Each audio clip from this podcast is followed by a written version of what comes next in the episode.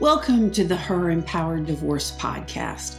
I'm your host, Beverly Price, and I am the empowering divorce coach who guides you on your journey before, during, and after divorce so you can eliminate pain, overwhelm, sadness, and anger, and create more knowledge, skill, and peace than I experienced myself. With my 30 years of divorce and empowerment coaching experience, I understand exactly what you're going through. Divorce is a difficult and emotional journey, but it can also be a time of growth and transformation. Through this podcast, you'll gain valuable insights on all aspects of divorce, from the logistical and financial to the emotional and legal. My goal is to empower you to confidently move forward in your divorce, manage your emotions, think clearly, avoid common mistakes, and ultimately create a happy and fulfilling life. With expert guests, practical advice, actionable tips, and inspiring conversations, we'll explore how to master your divorce and emerge stronger on the other side. You don't have to face this journey alone. Let's start together and create a better future for you. So, without further ado, let's get started. Hi, beautiful. I'm so glad you're here today. We've got another installment of our domestic violence series. And there's nothing more important than understanding domestic abuse than power and control as the motivator to the abuser. And because of that, my guest today is an expert, Dr. Christine Marie Cocchiola, coercive control advocate, educator, researcher, and survivor of coercive control. She's also head of Survivor Coercive Control Consulting. Obviously, what she's going to talk to us today about is co- coercive control I hope she educates us, tells us what it is and what the impacts are, and I'm sure she's going to do that. Christine is a college professor teaching social work for the last 20 years. She understands the impact that coercive control has on children through her own clinical experience as a trauma trained therapist, a researcher, and a protective mother. She's created program to educate parents, including the Protective Parenting Program. She's going to talk to us today not only about the effects of coercive control on women, but also their children. Christine, thank you so much for being my guest today. I can't wait to hear what you have to say.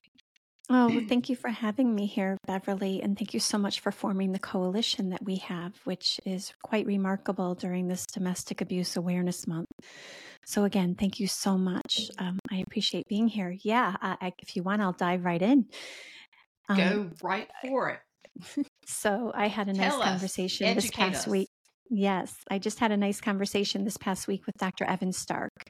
He propelled the term coercive control. It was certainly created in the 1950s.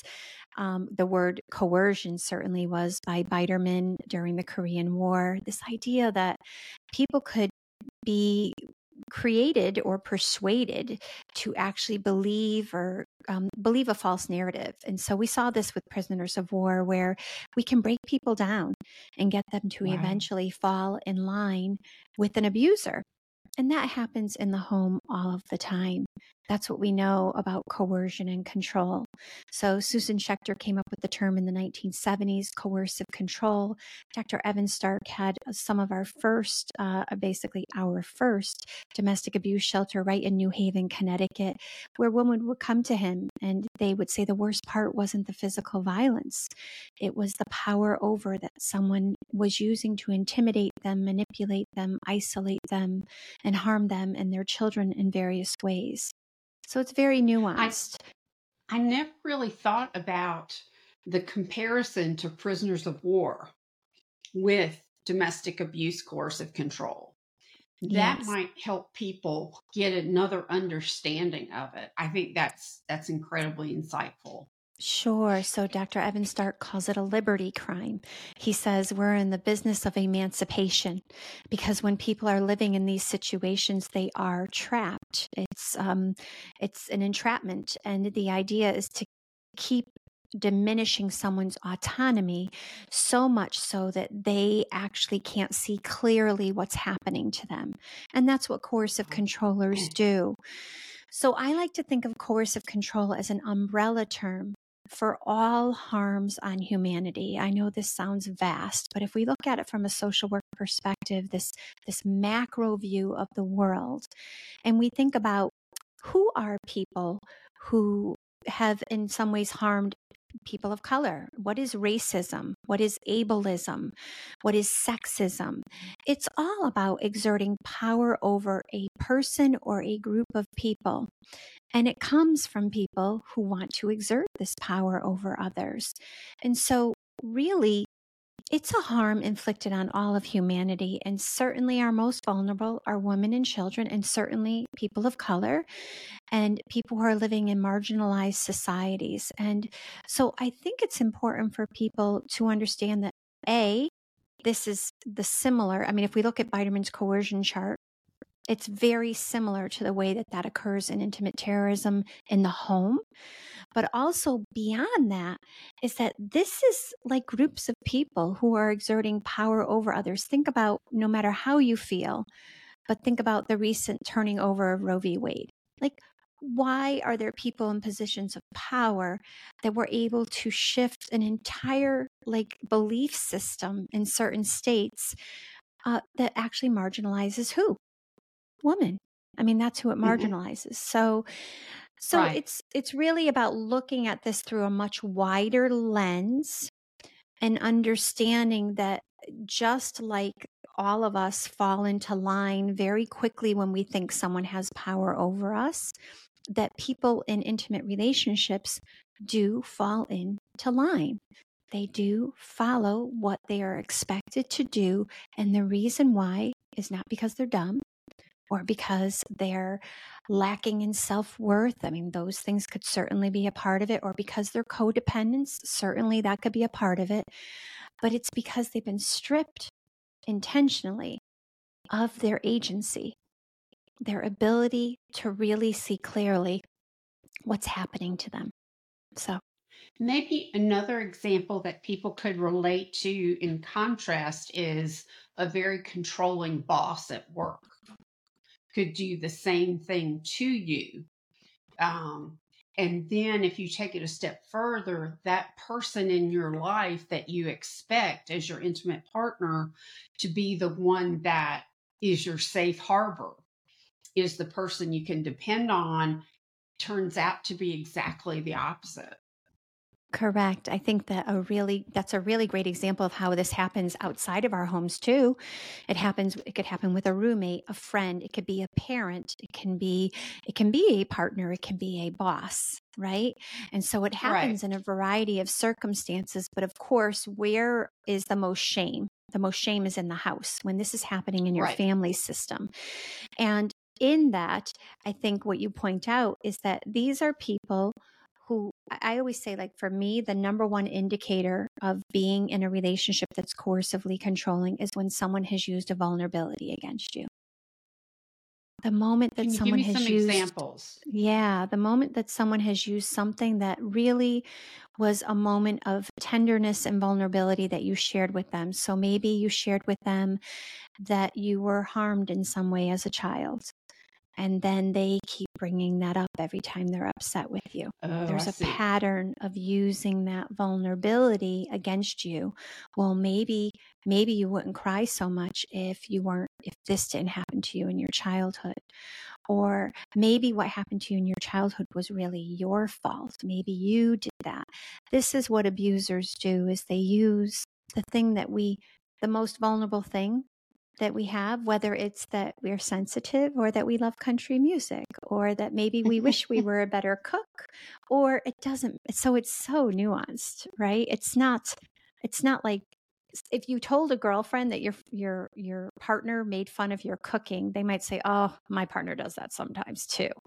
But what mm-hmm. your girlfriend doesn't realize is if there's a pattern of this diminishing you over whether it's your music your cooking how you clean the house or that you don't or that you clean too much or that you know, that you don't put the dishes, you always leave the refrigerator door open by accident. Whatever it is, it can be slight, but the idea is to create a diminishment in you. If they say to you, um, you can't leave because nobody will ever want you, hmm. or you can't leave because you couldn't make it on your own, are those forms of coercive statements? Absolutely. So I would say that coercive control, again, encompasses so many things. But if we were to look at psychological abuse as one of the under the umbrella of coercive control. And then there's legal abuse, financial abuse, sexual abuse, and use of the children. They all, and post separation abuse is right along in there. Post separation okay. abuse is just a further infliction of coercive control, and it's often intensified. We know that in 90% of the cases, the post separation, the coercive control intensifies. So, psychological abuse, though, is that diminishing, right? That gaslighting, that manipulation, that push and pull on the brain. We know the brain actually like wants to believe that you're safe in this relationship. So, the person might tell you, that you know they love you so much you're their soulmate but then right. when they think you're leaving they might say you'll never amount to anything or everyone will see you for who you really are or Ooh. you'll your mm. children will never talk to you you will lose everything but then in that and i can tell this from personal experience then there is this we'll go to therapy and you know that if you leave me you will devastate me that i i don't know how i'll go on without you. And so there is that push and pull push and pull. And victims and survivors very often have um, rate very high in the big five personality test as being highly agreeable and conscientious.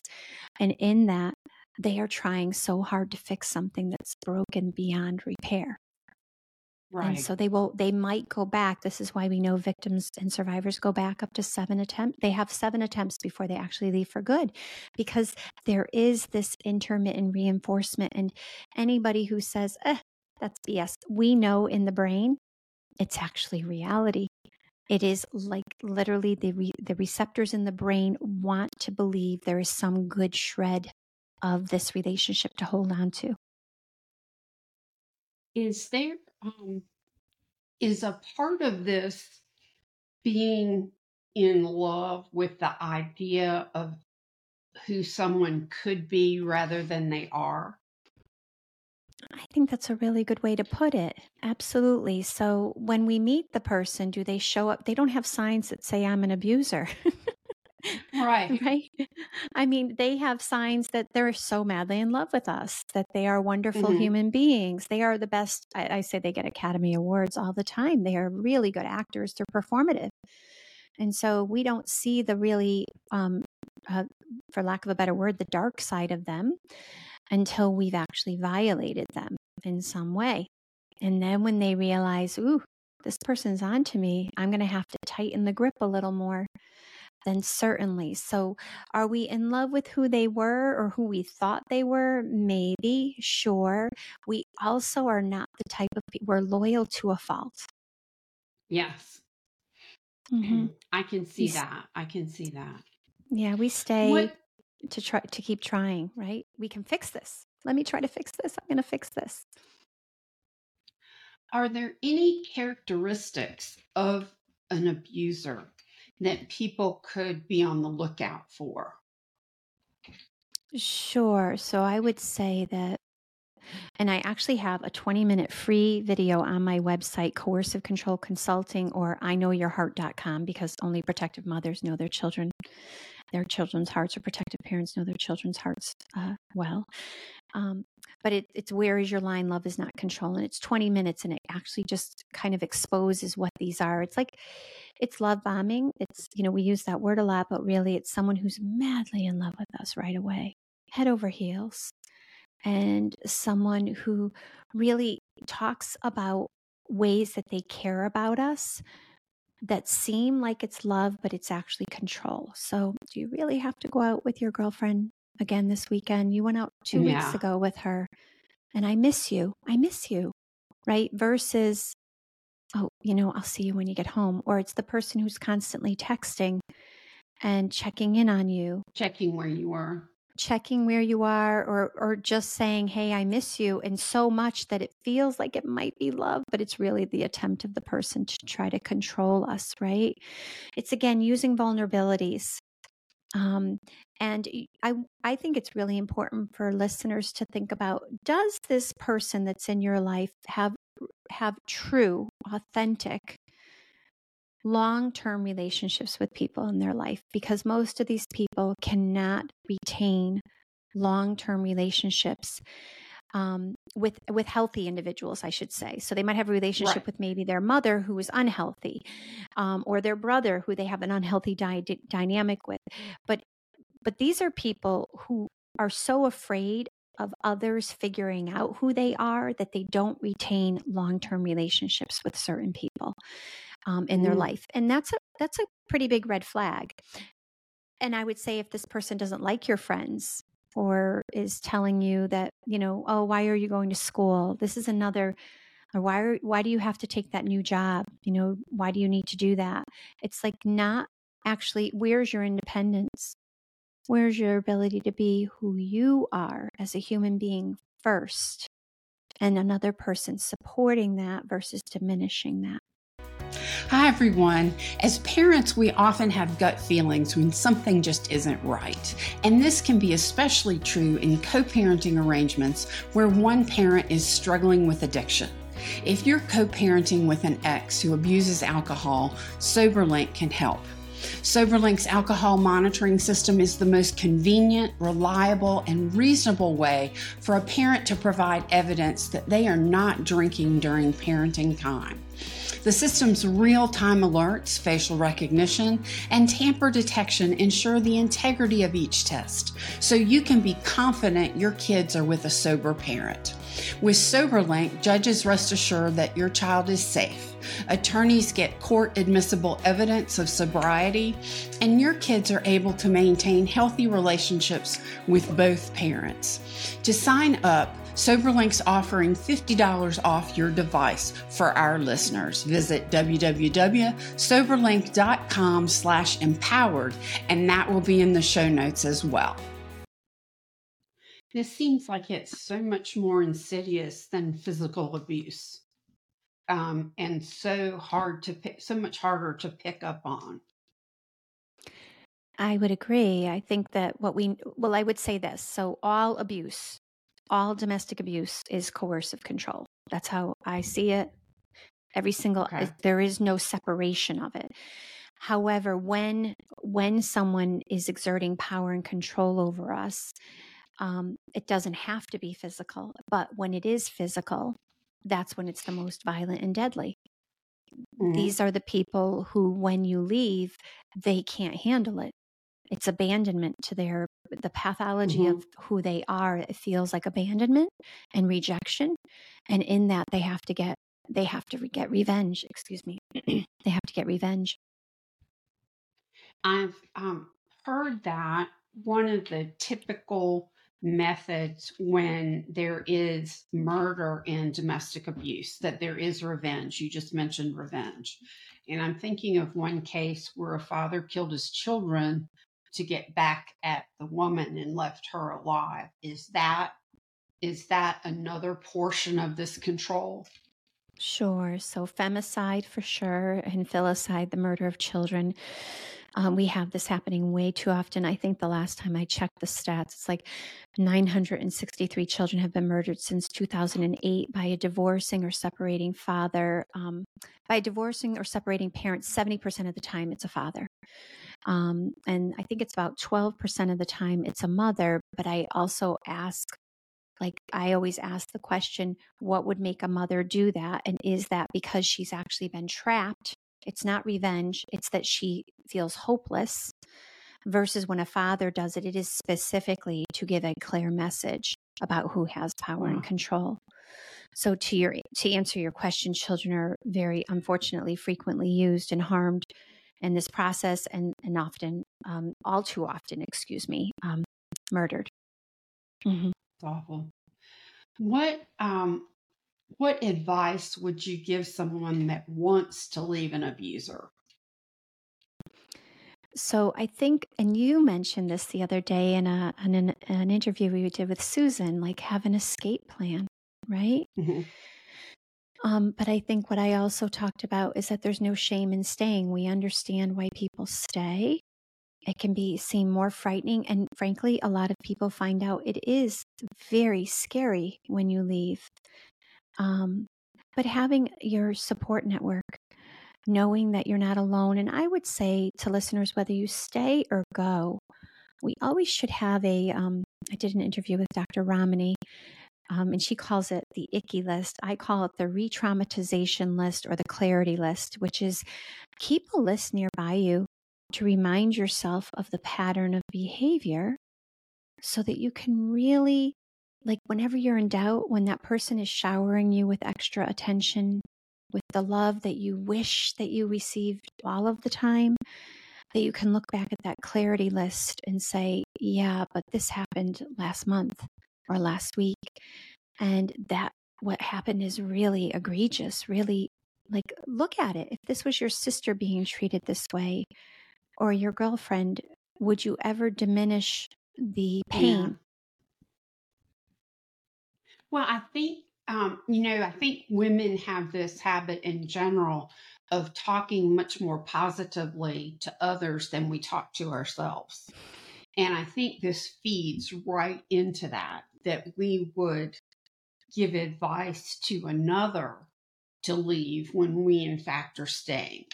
Um, and I see that a lot in how women talk to each other and treat each other. Do you see that as well? Sure. So there's a caretaking, right? Yeah. And so um, there's a caretaking of others well before ourselves. And we live in a society where women are doing what we call the double day, right? They're working full time, they're taking care of the house, and, and certainly. Um, you know their counter their their partners are participating more than they ever did you know even 20 years ago or 10 years ago but there's a lot of um, a lot of responsibility on moms and yeah. and then in leaving you know knowing that you might your finances are going to change and shift considerably, right? In leaving, knowing that you might have to move, or in leaving, knowing that your children might be uh, indoctrinated against you uh, in, in a false narrative. All of that is uh, sometimes easier to stay. It's so painful. To leave. It takes quite a lot of um, again, there's no shame in staying because we understand why victims stay. I think a lot of times people think that victims are weak. um, what are your thoughts on that? I think victims and survivors are the strongest people there are. Think about, I'm going to go back to Biderman's coercion chart. So he's in, uh, he's in communist, under communist regime in the Korean War, and he's got prisoners of war who will not did not do anything against the enemy, but now finally are so worn down that they're admitting to doing things they never did. Yes. And and so that is a terrorism that is with intermittent reinforcement, some good. You know, maybe you get a piece of bread and you haven't eaten in four days. Um, that's a stark example of how that can happen. But what if you haven't received any attention in four days? somebody stonewalled you for four days and then yeah. they finally give you attention what is your response your response is to gladly finally take that attention and so that's what the the abuser is is hoping for and and that's what their goal is is to keep you really dependent upon them so that there's nothing else you need in your world there's you can't focus on anything else when you're focusing on survival and i don't that's mean right. to be dramatic. Some people who are in these situations are locked, you know, never, excuse me, are locked maybe in the home and they can't leave or they don't have a car or they don't have any access to finances. Some people are the workhorses and they're doing all the work and the other person is able to use money as freely as they want to. Some people, they are verbally assaulted constantly. Um, Patricia Evans' book, The Verbally Abusive Relationship, is a wonderful example of how that can happen and pan out. Some people are only name called sometimes. That doesn't matter. what matters is is there a pattern of one person trying to exert power and control over you? If somebody is doing that, they're not healthy. And if they're doing it to you, they are most certainly doing it to your children. Most certainly. Absolutely. Absolutely. Um, how does narcissism play into this? Sure. So I think, um, so I'm not a big fan of the DSM 5 and I'm a clinician. And the reason being is that I always think about who created the DSM 5. And unfortunately, the creators of the DSM 5 were psychiatrists who were mostly men, mostly white, and who were trying to create um, diagnoses for what they would call deviant behavior. Now, deviant doesn't mean bad, it just means against society's norms. So that's why, I mean, you know, we know that homosexuality at one point was in the DSM 4, I believe. Mm-hmm. You know, I just, I don't really agree with it. However, you know, when we think about narcissism, the way that it's detailed in the DSM and borderline, the way that it's de- detailed in the DSM 5, there are a lot of traits that line up with these people who have these harmful behaviors. And so I prefer to call them coercive controllers because, first of all, not all narcissists are coercive controllers. There's a lot of people who have these, like some traits, but they're not like a 10. Right. Coercive controllers are constantly trying to exert power over others. They are like a 10 out of a 10. And so, um, and coercive, when I call them coercive controllers, I'm actually identifying their behavior. They are coercively controlling others. And so, gotcha. Are, you know, do they meet the criteria as narcissistic personality disorder? Sure. Do they have some tendencies that align well with borderline personality disorder? Sure. But how often have we pathologized and given victims pseudo psychiatric labels? a lot. And that right. is so harmful to victims that that's why I just veer in another direction most of the time. I do call them narcissists sometimes, but I call them narcissistic abusers. And that's the difference.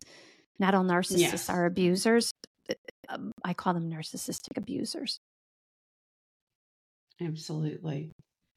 Um, a lot of times I hear people saying about victims how did they get that way? But how how is an abuser created? Many people feel divorce is a death sentence, but with the right support and guidance, you can move through the process with knowledge, skills, and confidence. It can also be a time of growth and progress. As a divorce and empowerment coach, I'm an invaluable member of your divorce team. I help you understand and navigate the process, come to terms with your emotions, avoid costly mistakes learn skills to help you communicate and negotiate, find your true voice, and create an empowered life post divorce. If you're interested in learning more, schedule a free consultation at herempowereddivorce.com. Sure. So, uh, you know, I think there's a lot of research out there. I, I come from a very clinical perspective as a clinician, and I would say that we all are born either like not either, but certainly more ego compromised or more ego resilient. It's just a result of DNA, genetics, intergenerational trauma. And when we're born into our family system, our family system is going to foster either more ego resiliency, more healthy living, or is going to foster more ego compromise.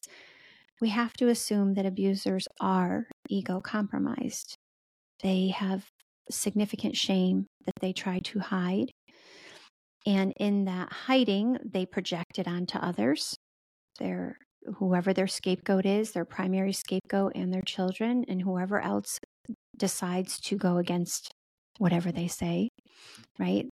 So they're highly disagreeable, but they'll call themselves agreeable. So, in that, that's a child who didn't really grow up in a home where they received unconditional love where they were allowed to be authentic, where they were truly allowed to be who they wanted to be in this world. And no matter how many mistakes they made, they were continually loved. That's an abuser. That's a child who didn't grow up with that. And and so not every child who grows up in that becomes an abuser. Absolutely not. A lot of children right. grow up in those situations and they're extremely resilient and they overwhelmingly do amazing. And, you know, some of these children become fawners. They end up in abusive relationships. So, yeah, there, it's not black and white, but I would say that if I am born more ego compromised and I grow up in a family system where I don't receive unconditional love and I can't be myself, I'm going to try to hide that. And in that, there's a lot of shame. And in that shame, there's a need to exert power over others in order to feel like I, my shame will not be disclosed because I was so shamed as a child that that sh- exer- having that shame exposed it just creates so much discomfort for me. I can't allow it to happen. Wow. Well, as kind of the last, we're wrapping up here. As the last thoughts, what can a woman and her children do once they leave uh, an abuser to heal? So I think like you I'm sure you you know I know you talk about this Beverly it's like we all need to heal, right? We all need a trauma informed mm-hmm. therapist um, to support us. But I also think, um, and I'm actually going to be creating a list serve and I'm doing a clinical training just for therapists who want to become coercive control informed because I think one of the issues that I certainly have run in as a therapist and as a protective parent and also as a survivor is that if people out in the field do not really understand this, they will maybe inadvertently diminish a victim's experiences. Yeah. So, and so that's very problematic to me, in particular for children. When they finally go to get support and somebody says, Oh, you know, your dad loves you so much, though. You know, don't you want to go visit him? And the child has this feeling that they don't want to, and that is being right. diminished for them. So I would say it's so important that people find a therapist who understands coercive control, who understands it as the foundation of all domestic abuse.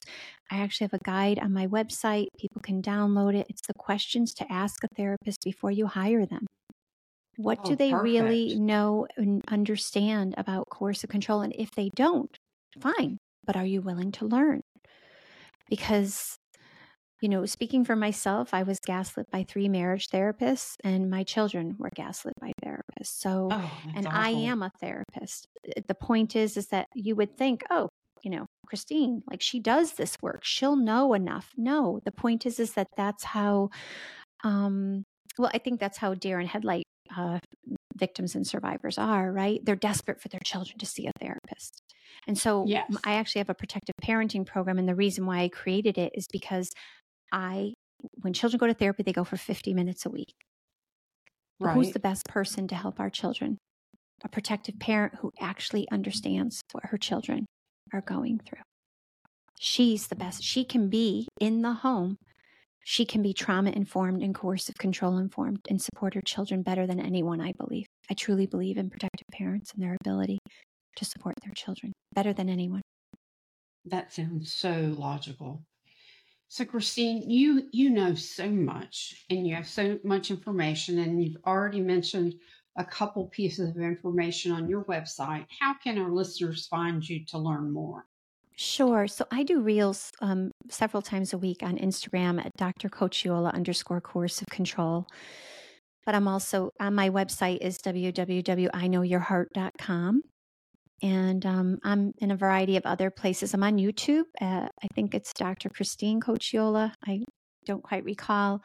And um, and I have a series on there, and it's I it's it's gonna I'm, re- I'm renaming it to connect the dots but it's basically a series for young people who are finally recognizing wait a minute my dad or my mom what is going on here and it's an opportunity for young people two minute videos to really understand what they've experienced in their home to affirm for them that they are not inaccurate on their intuition wow Christine, thank you so much for being my guest today.